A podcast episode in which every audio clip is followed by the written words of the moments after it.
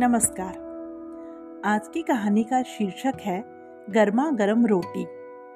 Balcony में बैठी वीना जी चाय की चुस्कियाँ लेते हुए बाहर लगे अमलतास के पेड़ और उसके पीछे निकलते सूरज को निहार रही थीं। पीले पत्तों वाला अमलतास का पेड़ और उसके पीछे से निकलते सुर्ख सूरज, चहचहाती चिड़ियों की आवाज़ कानों में मधुरता का रस घोल रही थी। सच, बड़ा ही मनोरम दृश्य था।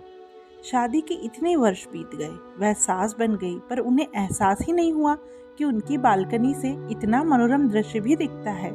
आज इतने वर्षों बाद यह सुकून भरी सुबह ने उनका मन प्रफुल्लित कर दिया और वह मन ही मन इस खूबसूरत सुबह के लिए अपनी बेटी जैसी बहू वैशाली को धन्यवाद देने लगी। वीना जी अपने पुराने दिनों में खो गई, जब उनकी माता जी और पिताजी ने बोला था कि वीना को बहुत ही अच्छा ससुराल मिला है। बहुत ही अच्छी किस्मत है। राज करेगी मेरी वीना पर मैं कब राज कर पाई? शादी होकर आते ही सास ने सारी जिम्मेदारियाँ वीना जी पर डाल दी। सास, ससुर, नंद, देवर से भरा पूरा संयुक्त परिवार। चकर घिन्नी सी ज़िंदगी हो गई थी वीना जी की। मानव वीना जी के पति। उन्होंने भी तो कभी वीना जी को नहीं समझा। मानव भी और पुरुषों से अलग नहीं थे। पुरुष होने का दम्भ उनमें कूट कूट कर भरा था। उनकी नज़रों में औरतों का काम ही होता है घर संभालना। और घर में काम ही क्या होता है? बस खाना ही तो बनाना होता है। तो उसमें क्या थकना? और वैसे भी सभी औरतें तो करती हैं, तुम उसमें क्या अनोखा करती हो? शादी होते वक्त माँ पिताजी ने यही शिक्षा दी थी, ससुराल में तालमेल बिठा कर रखना। मेरा तो पूरा जीवन ही तालमेल बिठाते बीत गया। मैंने तो भूल ही गई थी कि मेरी अभी कोई वाकई में अस्तित्व है। याद है मुझे वह तड़के पाँच बजे सुबह उठ जाना, सबकी चाय, नाश्ता, सबकी अलग अलग पसंद का ध्यान रखना। काम करते करते कब बारह बज जाता था, पता ही नहीं लगता था।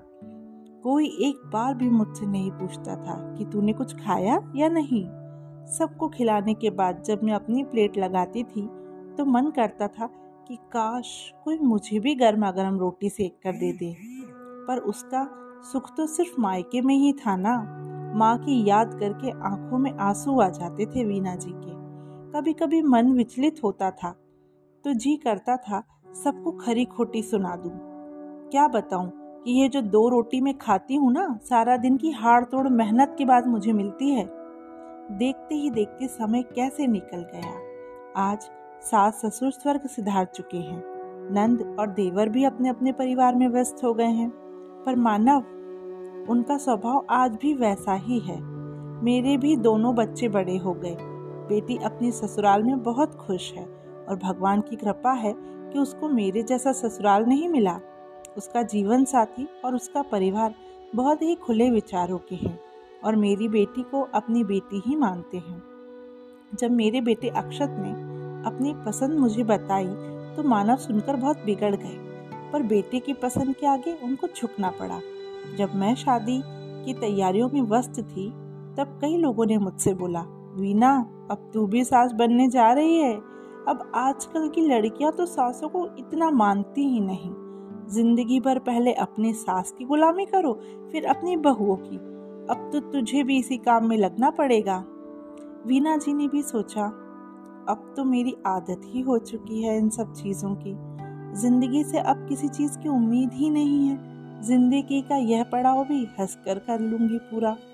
वैशाली मेरे अक्षत की पसंद वाकई में बहुत विशाल हृदय वाली है। वैशाली वर्किंग वीमेन है। आजकल तो वैसे भी लड़कियाँ अपने करियर को लेकर बहुत सजग है और होना भी चाहिए, क्योंकि वह इतनी मेहनत से शिक्षा लेती हैं और उस शिक्षा का लाभ उठाना और उसका सही इस्तेमाल करना उनको आता है।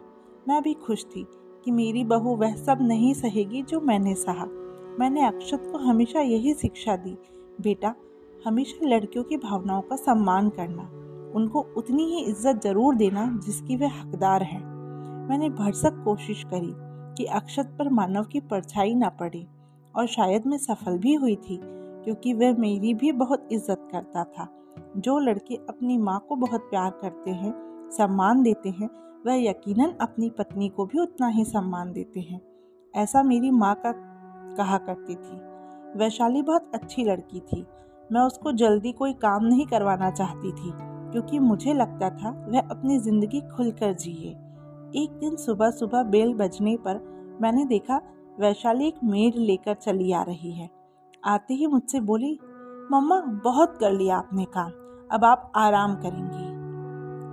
यह शांति है और अब से यह फुल टाइम घर पर रहेगी और घर का सारा काम यही देखेगी।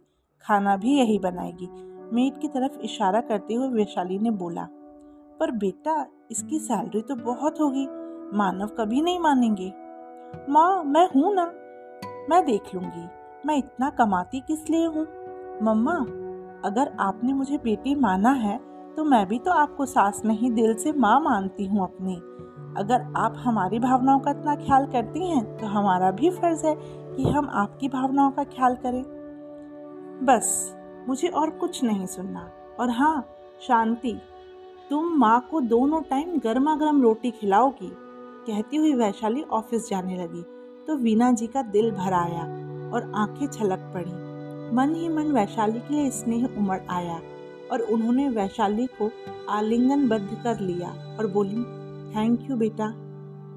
माँ थैंक यू बोलकर मुझे पराया ना करें, वैशाली बोली।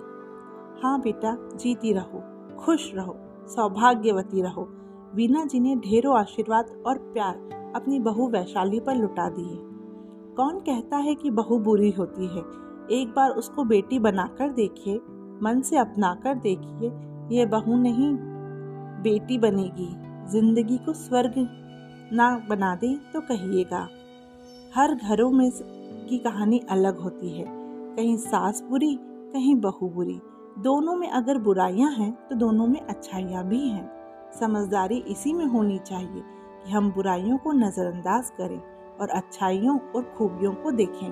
तो हमें एक दूसरे को अपनाने में आसानी हो जाएगी और ज़िंदगी स्वर्ग से सुंदर हो जाएगी।